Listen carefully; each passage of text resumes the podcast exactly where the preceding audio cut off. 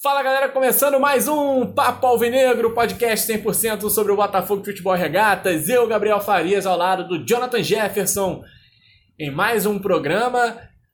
Hoje com temas bem interessantes, né? analisando, é claro, a classificação do Botafogo na Copa do Brasil, falando um pouquinho sobre esse início de trabalho de Paulo Autuori e também falando sobre Yaya Touré. Mas antes disso, eu convido a galera a nos seguir nas redes sociais, arroba Papo Alvinegro, underline, arroba Papo Alvinegro, underline, no Twitter e no Instagram. Estamos disponíveis Spotify, Google Podcasts e Apple Podcasts. Spotify, Google e Apple, essas são as três plataformas gratuitas em que estamos disponíveis. Sempre ao meu lado, JJ, tudo tranquilo, meu parceiro, animado aí com, essa, com a Celefogo 2020, com essa classificação na Copa do Brasil. Suas primeiras impressões, JJ? Cara, boa tarde, boa noite, bom dia, né? Dependendo da boa país, madrugada. dependendo do país que a galera tá ouvindo, Isso dependendo aí. do horário que tá ouvindo, se tá em Londres, se tá em Paris, Isso. se tá na Costa do Marfim, no Japão, não cê, sei. Você sabe como é que se fala em, não. em outras línguas, não? Né? Não, aí não. Cara, animadinho, animadinho. Porra, sexta-feira, pagamento cai hoje, o homem falou, o pagamento cai hoje. Lembrando é que a gente tá gravando, né? Sexta-feira, 21 de sexta fevereiro. Pré-carnaval. Pré sexta de carnaval. Sextop de carnaval. Então, ó, pré-carnaval, pagamento cai hoje. Vou ficar quatro dias sem fazer nada para ninguém. Coisa que eu não faço, que eu não consigo há muito tempo. Então, animado.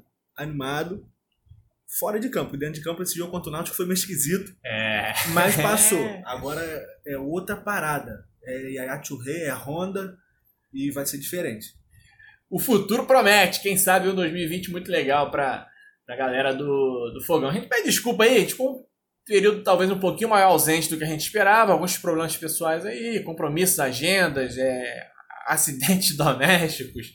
Sim, algumas coisas aconteceram em sequência que impediram a gente resolveu fazer essa gravação aí na, na sexta, já com essas novidades, Botafogo e principalmente focando é, também nessa classificação do Botafogo. É, Botafogo avança na Copa do Brasil, JJ, e para a gente falar aí é, um pouquinho sobre esse jogo, claro que já passaram alguns dias, é, mas eu acho que vale a pena a gente analisar principalmente em cima do que foi essa primeira impressão do Botafogo de Paulo Autuori. Ele mesmo falou que não iria mexer em praticamente nada, né? Que ia manter basicamente o trabalho do Valentim, até porque não deu tempo de treinar muita coisa. O Botafogo mais uma vez sofreu contra um adversário de uma divisão inferior. É bem verdade que o time do Náutico é um time interessante, mas o Botafogo sofreu bastante e passou graças ao maior pegador de pênaltis do futebol nacional, talvez até do futebol mundial. Sua impressão desse Botafogo e Náutico, é, bem ou mal, Botafogo classificar? É, cara, é, o autor ele foi um pouco controverso né, no que ele falou. Ele disse que não ia mexer muito na equipe, mas veio logo com duas alterações né, por necessidade. Uma delas por necessidade, o Pedro Raul não estava 100%, que eu digo que foi controverso porque ele disse que não ia mexer tanto, e ele mexeu em duas posições de uma maneira muito roxa, muito drástica, né, muito grande a mudança que ele fez. E, mas por outro lado eu concordei porque ele mudou. Né? Porque tem pô, o cara não, não tem ousadia de fazer isso, de fazer aquilo, fazer uma coisa diferente, é sempre o 6 por meia dúzia. O homem fez diferente.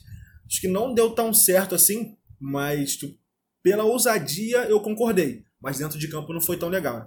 É, devagarzinho, começo de trabalho, apenas uma semana para poder treinar, para conhecer o elenco. O, a gente já viu que os nossos laterais esquerdos não funcionam. Né? A gente vai. Por incrível que pareça, o Botafogo conseguiu contratar dois laterais esquerdos ruins pior do que o que a gente tinha ano passado. Um abraço pro Gilson, que está assistindo ele jogar agora pelo Botafogo de São Paulo, que está passando nesse momento no Sport TV um Botafogo e Inter de Limeira. E, e o, o Cícero de atacante. Brincadeira de mau gosto. Muito mau gosto. Na posição dele ele já não joga, imagina no ataque. Mas valeu pela classificação. Achei, tipo assim, feio, ruim, com 30 minutos do, do, do segundo tempo, o Botafogo fazendo cera. O, o auge, o ápice desse, dessa cera foi o Gatito com a bola na mão para bater o tiro de meta. Ele pegou e jogou a bola para fora. E pediu outra. E pediu outra. Aí foi o momento até que ele tomou o cartão amarelo. Mas a gente não pode falar nada do Gatito em relação a esse, a esse jogo contra o Náutico. Né? Foi uma estrela, brilhou de novo. Eu, achei, eu não esperava ele brilhar dessa forma mais uma vez, só que o Gatito apareceu quando a gente mais precisou, mais uma vez. A verdade é que o Botafogo, em termos de atuação, falando taticamente, até tecnicamente, né, praticamente não evoluiu. Eu vou comparar com aquele jogo do Caxias, né, porque aquele do Fluminense foi um jogo é, tão péssimo que foi uma coisa é, realmente de, de outro planeta. Então eu vou comparar principalmente com o, com o jogo do Caxias. Até pela mesma competição, pelo mesmo panorama parecido. Acho até que o Botafogo sofreu um pouco menos dessa vez, mas não por mérito do Botafogo. Mas porque o regulamento muda, né? O Náutico não tinha obrigação de vencer a qualquer custo. O Náutico poderia vencer, por exemplo, nos pênaltis. Então a equipe pernambucana foi pro ataque, deu uma sufocada no Botafogo, mas não foi com tudo como o Caxias, por exemplo, foi na primeira fase. É, acho que a evolução, se teve, ela foi quase que imperceptível. Eu só elogio o poder de reação da equipe do Botafogo, né, que saiu atrás para buscar o um empate. Para uma equipe que não está encaixada, que está passando por um início de ano tão turbulento dentro de campo, um poder de reação como esse é uma coisa até certo ponto louvável. Você falou, é, JJ, sobre as laterais esquerdas. Aproveito no meio dessa análise a gente fala um pouquinho sobre a possível vinda do Diogo Barbosa. Né? Por, é, parece que surgiu interesse, poderia rolar um empréstimo, o Palmeiras não está utilizando. Com base nesses jogos, até com base no que a gente viu contra o Náutico, os dois laterais em campo, que se chegasse um Diogo Barbosa aí, não seria uma má ideia. Apesar de que deixaria bem claro o planejamento bizonho do Botafogo ao contratar Guilherme Santos e Danilo Barcelos. É, exatamente. O Diogo Barbosa, hoje, ele escolheria a camisa para jogar, né? Na lateral esquerda do Botafogo. E, e é incrível. A gente está em 21 de fevereiro, caso acerte com o Diogo, em dois meses do ano, a gente contratar três laterais esquerdos. Tipo assim, as laterais são posições que sempre tem dificuldade de encontrar jogadores e tal. E o Botafogo conseguiu contratar três, talvez, né? Contratar três jogadores para a lateral esquerda em dois meses e dois deles não funcionaram. Conhece bem o Danilo Barcelos, estava no Vasco o ano passado, pertinho da gente. Defensivamente ele vai muito mal. Ofensivamente. Dois anos bola, de contrato. E a bola parada dele é muito interessante. Aí tá o detalhe: né? dois anos de contrato com o poderosíssimo Danilo Barcelos. E o Guilherme Santos, né? A gente sabe aqui, quem entende um pouquinho da leitura, quem tem a leitura, sabe que vai sobrar para ele. Se o Diogo Barbosa realmente acertar, acho que o Guilherme Santos vai acabar indo embora do Botafogo bem antes do previsto. E não vai deixar saudade nenhuma. Vamos ser sinceros, né? Guilherme Santos veio por conta do Uran. O Uran encaixou ele ali, porque assim, nem dentro do perfil que o Botafogo estava buscando ele estava. Já é um lateral de 30 e poucos anos. Aí teve um leve, leve destaque no Paraná, o Botafogo contratou. Ou seja, coisas de empresário. E o Danilo Barcelos veio justamente por conta dessa carência, já que estavam vendo ali provavelmente o Guilherme Santos não ia dar conta foram buscar o Danilo Barcelos por dois anos. Ah, é, supostamente com o aval do Valentim. É, não vou entrar muito nesse mérito, não, porque o Valentim pode dar o aval e a diretoria podia negar, né? podia buscar um outro nome. Mas enfim, é, se vier o Diogo Barbosa, volto a dizer, tem dois lados da moeda, né? É bom que chega um jogador um pouco mais qualificado, por outro lado, já demonstra como o Botafogo vai rasgando dinheiro, né? Pagando salário para Danilo Barcelos por dois anos, Guilherme Santos, jogadores realmente de baixíssima qualidade. É, Juan Renato, Jonathan, um tema interessante. Fez uma partida, eu achei, olha, honestíssima. Eu fiquei com medo, porque não vinha jogando, basicamente ele ritmo. entrou no decorrer de um jogo que eu não me lembro qual exatamente. Foi aquele da. Foi o amistoso contra o Vitória. Só. Só esse. Ou seja, não vinha jogando. É, Muita gente até especulava que o Canu poderia jogar, de repente apareceu o Renato. E acho que a partida dele, conta, né? rebatedor, eliminando as bolas sem maiores dificuldades, bem no jogo aéreo e por baixo jogando sério. Não tô aqui dizendo que o cara vai ser o titular, que ele vai dar conta, mas pelo menos no, num teste Quando de fogo ali ele foi bem. E foi exatamente foi um, num teste difícil, né? Não foi aquelas partidas de, de turno de estadual, exatamente. Foi um dos jogos mais. Foi o jogo mais importante do ano até agora para o Botafogo o, Juan, é, de, ele mostrou naquele amistoso contra o Vitória que tinha uma certa qualidade, mas só que não foi tão exigido assim naquela partida. Já agora contra o Náutico ele mostrou essa, entre aspas, tranquilidade de fazer o simples para jogar, que já facilita bastante. Se ele não inventar, ele não vai vacilar. Então, já sem inventar, já ajudou bastante e botou, ajudou a gente a avançar de fase na Copa do Brasil. É, vamos aguardar os próximos. aguardar os próximos jogos, porque a tendência é que o Juan Renato tenha uma sequência, né, agora, porque o Joel Carne praticamente está fora dos planos do Botafogo. Mesmo se recuperando dessa lesão, acho que dificilmente ele vai retomar a posição, pelo menos não num primeiro momento. E aí só sobra realmente o Juan Renato para atuar junto com o Marcelo. Então vamos aguardar. De repente, tendo sequência, o Juan apresenta um pouco mais de qualidade. Volto a dizer, está longe de ser o sonho de consumo de qualquer um para ser o titular, mas pelo menos nesse primeiro teste, nesse primeiro teste, demonstra ser um jogador aí, pelo menos sério, jogando com seriedade ali no miolo de zaga. É... Botafogo avançou, garantiu mais um milhão e alguma coisa aí para participação da terceira fase. Lembrando para a galera que a terceira fase passa sem já agora com aquele regulamento de jogos em ida e volta para encarar Bahia de Feira ou Paraná, Paraná. Clube. E aí, JJ, né, assim, eu acho que o Bahia de Feira deve ser um adversário mais light, né? Acredito que sim. Apesar que tudo que a gente tem medo acontece, né? O Bahia de Feira anunciou essa semana o ponta meia, não sei o que lá, Marquinhos. Jogou no Vitória da Bahia, no Cruzeiro, no Flamengo. Lembra dele? Lembro. Então é certo que é a, gente vai, precisar, a gente vai precisar fazer dois gols para poder passar pelo Bahia de Feira, porque o Marquinhos vai fazer um. Se bem que a gente não Mas... tomou gol do Haldney, que eu jurava é... que a gente ia tomar um gol do Haldney. Do, Isso do aí, já, já foi um Não aconteceu. Adiante. Não tomamos gol do Jorge Henrique, perdeu até um gol Nossa, feito. Perdeu um gol, graças um passo, a Deus. Um passo do gol ele perdeu. Mas acho que não, não tem dificuldade nessa terceira fase, não. Vamos ser sinceros aqui. O Paraná enfrentando uma crise, uma crise financeira absurda. Em o dois Bahia jogos, né, cara? São duas partidas e tal. O Bahia de Feira, com todo respeito ao glorioso Bahia de Feira, não dá para querer botar medo no Botafogo em 2020, né? Ah, o Botafogo tá, com, tá mal e tal, mas é o Botafogo. Ainda é muito que, acima do Paraná e do Bahia de Feira. Tem que passar pelo Bahia de Feira de qualquer forma. Então acredito que vamos conseguir fazer mais um TED junto da CBF lá, botar mais um dinheiro na conta nessa terceira fase. E aí para a quarta fase, incríveis quatro fases preliminares de Copa do Brasil até chegar nas oitavas.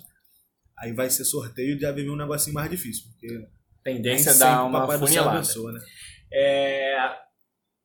Verdade. Em dois jogos, acredito que o Botafogo precisa confirmar. Não vou comemorar muito, não, porque ano passado o Botafogo também superou as duas primeiras fases em jogos únicos, né? Contra Campinense, o outro não me lembro.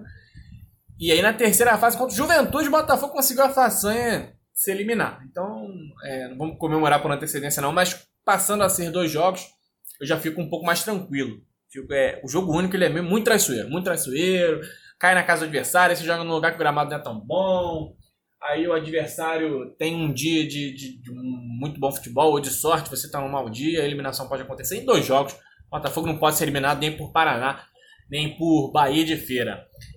JJ, se quiser acrescentar mais alguma coisa sobre o Botafogo e Náutico, fique à vontade. Em relação a jogadores normais do Botafogo e Náutico, foi ok. Só dar aquele destaque pro homem, né? O de Gatito Fernandes. Ele deu aquela roladinha né, na experiência durante os 90 mil, porque ele sabia que o famoso bateu no peito, eu não tô aqui. Ela catou dois. No pênalti eu garanto. Acertou mais uns dois cantos, não pegou por pouco, né? Por, de repente, por qualidade da batida dos jogadores do Náutico também, obviamente. E, e, garantiu mais uma vez pra gente. O, grande nome né, do Botafogo nesses últimos anos. Ano passado, o Gabriel também foi muito bem, então dividiu esse protagonismo defensivo com, com o Gatito. Mas a gente deu. A gente que eu digo, o Botafogo, a torcida, deu muita sorte que apareceu o Gatito evoluiu muito no Botafogo para ser o, o, grande substituto do Jefferson. A gente não passou por nenhum drama depois da aposentadoria do ídolo. É, o Gatito, é, nos pênaltis, qualquer elogio se torna né, algo até batido já, porque é impressionante a frieza que ele apresenta. É, e com bola rolando também, enfim, goleiro de realmente excelente regularidade. O que esperar de Touré? Você compara ele com o Honda, você acha melhor que o Honda? Você acha que agrega mais? Você acha que agrega menos? Você acha que tem o mesmo peso? Você acha que tem mais peso? Cara, é. Acho que pode ser por certo lado, dependendo do ponto de vista de alguns, obviamente, pode ser até polêmico isso. Mas eu acho o Yachurre muito. Não é pouquinho, não. Ele é muito maior que o Honda. O Honda jogou ah, três Copas do Mundo, tem história pela seleção japonesa, o maior jogador japonês da história, né? muita gente considera. Mas acho que o profissional, o atleta Yaya Churre é maior que o Honda, a carreira é maior que a do Honda. Acho que vai agregar, de repente, até mais que o próprio Honda. Né? Vê o Honda vindo para cá com, com plano de jogar Olimpíadas, não sabe nem se ele continua, tem cláusula no contrato para ele poder ir embora depois das Olimpíadas. A gente torce para que isso não aconteça, que ele fique até o final do ano, cumpra o contrato dele, nos ajude e de repente até renova o contrato, se for bem e tal, não sei o quê. Mas o Yaya não, já, já é uma visão diferente, são dois anos de contrato. É um atleta multicampeão, campeão. Ele acho que foram sete títulos em dois anos de Barcelona. Aí mais um caminhão de título com o Manchester City, um dos maiores ídolos da história do City. E joga muita bola, né? O que o homem faz para um volante como ele, eu vejo, acho que da forma como ele joga, assim, parecido, entre aspas, eu não, não consigo lembrar de nenhum no futebol brasileiro. O cara que joga cabeça em pé, sabe marcar, mas tem muita qualidade para jogar. Tem uma passada larga. Ele é grandão, né? Forte, tem essa passada larga, consegue se desvencilhar do, dos adversários sem fazer grande esforço, né? Só na, na qualidade mesmo. E, e tem essa batida de fora da área também, né? Ah, a gente tem o Alex Santana. Oh, o Yaya Churré, ah, né? Não, pera aí. Não, o Alex Santana de, de 15 para acertar uma. O Yaya Churré é diferente, tem uma batida firme também. Colocado aquela, aquele bate colocado tirando o goleiro com força. Então, se acertar a meta, é difícil do goleiro chegar. E foge daquele estereótipo também do jogador. Ah, o jogador africano que é o que corre, força física. É. Não, ele tem uma passada larga, ele tem força física, mas a qualidade a... técnica dele eu acho que é, é o que chama grande. atenção, né? Então acho que vai agregar muito. E ser sincero pra você, tô com meu cartão de crédito preparado já para poder comprar a camisa 42 do Bota. Essa você vai gravar. Essa eu Aquele vou comprar. 10x no cartão. 10 vezes. A do se Honda, tiver 12, vai 12. Aí se tiver 12, Melhor eu compro as duas. Aí... A do Honda, que Cara, eu ainda não quem comprei. paga 10 vezes de 30, paga 10 vezes de 60. Paga. Ah, não sei, mas. Tem que ter dois empregos. Pô, você tem. Pelo menos um eu sei que você tem bem remunerado agora. O outro eu não sei. É. um abraço dos amigos do site futerio.net. Está sempre acompanhando o nosso podcast. Mas é isso, cara. Acho que o nosso querido Yaya Churre vai agregar e vai agregar muito nesse meio de campo do Botafogo. E tem tudo para ser um dos grandes nomes dessa remontagem do clube. Né? O, o primeiro grande nome, assim, acho que falar primeiro a gente vai acabar deixando o Honda para trás. Né? A gente fez muita festa com o Honda também, que vai ser muito importante nesse retorno glorioso do Botafogo. Mas o Yachurre tem um destaque bem maior do que o japonês. É, eu só vou deixar um asterisco aqui. A galera ficou um pouco chateada essa semana com aquela, com aquela, digamos assim, análise do orçamento do Botafogo no ano que o Rodrigo Capello do Globoesporte.com fez, que é uma, um orçamento meio esquisito mesmo, com projeções bem difíceis de serem alcançadas. Né? E aí gerou um monte de debate em vários outros canais sobre o Botafogo estar contratando jogadores como Honda e Ayat Touré quando não tem nem a garantia de que vai pagar salários em dia. Eu realmente fico com um pouquinho de medo. Por mais que esses caras sejam pagos por um investimento externo, né, por um dinheiro que não necessariamente saia diretamente do orçamento do Botafogo, ainda assim gera uma preocupação, né, Jonathan? Porque, e aí, paga os caras e o restante da galera que tá jogando ali? Eles dois não vão jogar sozinhos, né? eles vão precisar de outros nove, pelo menos, para compor. Pelo menos. É, essa composição é que me preocupa um pouco. Mas é óbvio que, e mesmo que viesse do orçamento do Botafogo, os caras ainda são mais baratos que algumas loucuras que o Botafogo Sim. fez nos últimos anos. Cara, só em relação a isso, bem rápido, eu vi uma comparação, acho que ontem ou hoje no Twitter, não lembro exatamente, que o valor do, do Yaya Churré é parecido com o valor do Pimpão. E é menor que o valor do Valência. O valor do Honda é menor que o do Pimpão.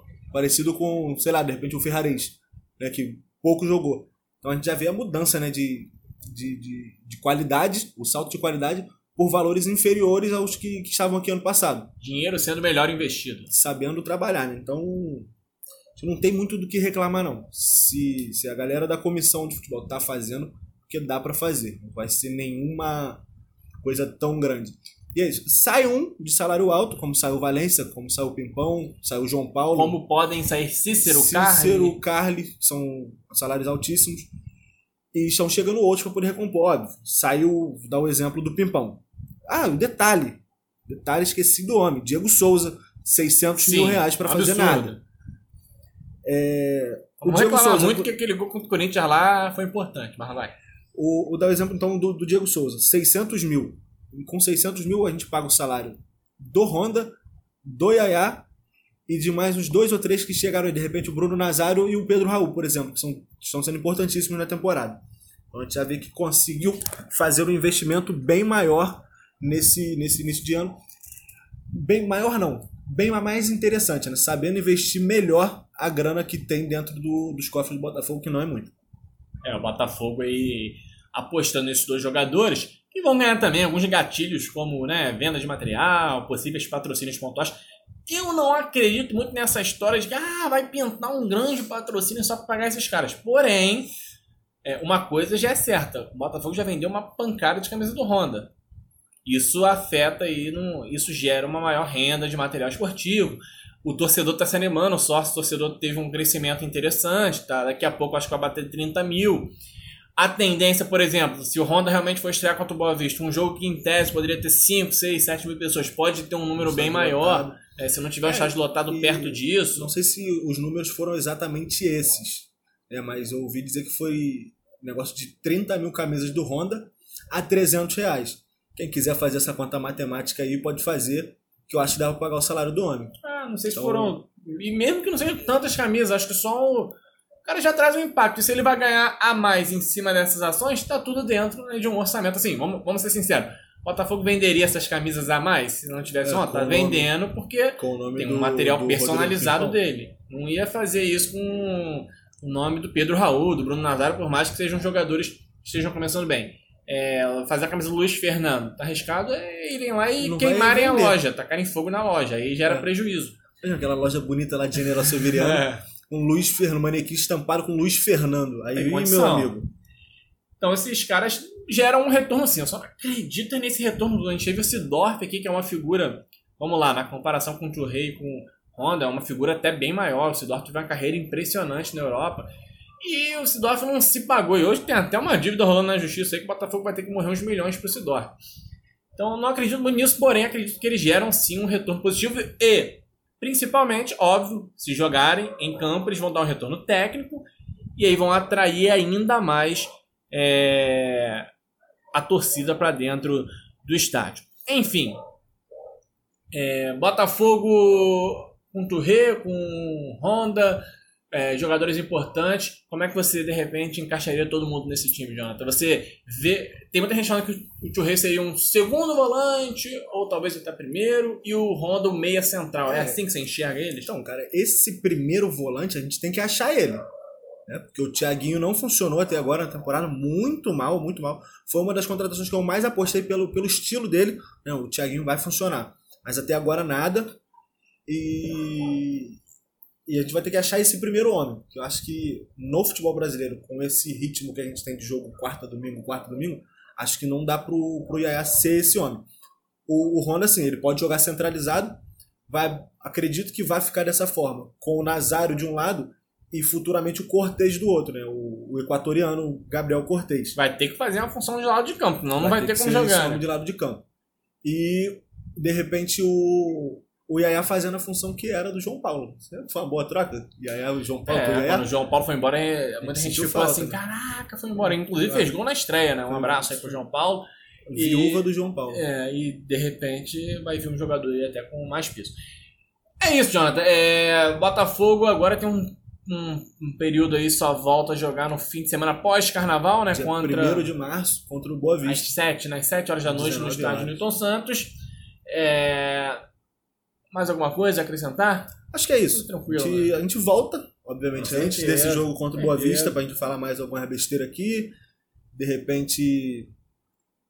Fala um pouquinho de carnaval pra minha escola de samba. Hum, Botafogo vai, vai, vai torcer Samba pra Clube. quem? Vai torcer pra quem? O Botafogo Samba Clube. Botafogo Samba Clube? E, tipo, vai torcer por Porra da Pedra eu também? Eu gosto das paradas assim. De, infelizmente, no carnaval, eu sou muito vermelho e branco. Eu sou Porra da Pedra, Viradouro, Salgueiro. É tudo vermelho e branco. Mas Bom. tem um Botafogo Samba Clube aí pra gente voltar a sentir aquele preto e branco também na avenida. É isso, então boa sorte para o Botafogo Samba Clube. Não, tá, acho que grupo torço, C. Alguém vai falar isso. Eu vou falar antes que alguém fale.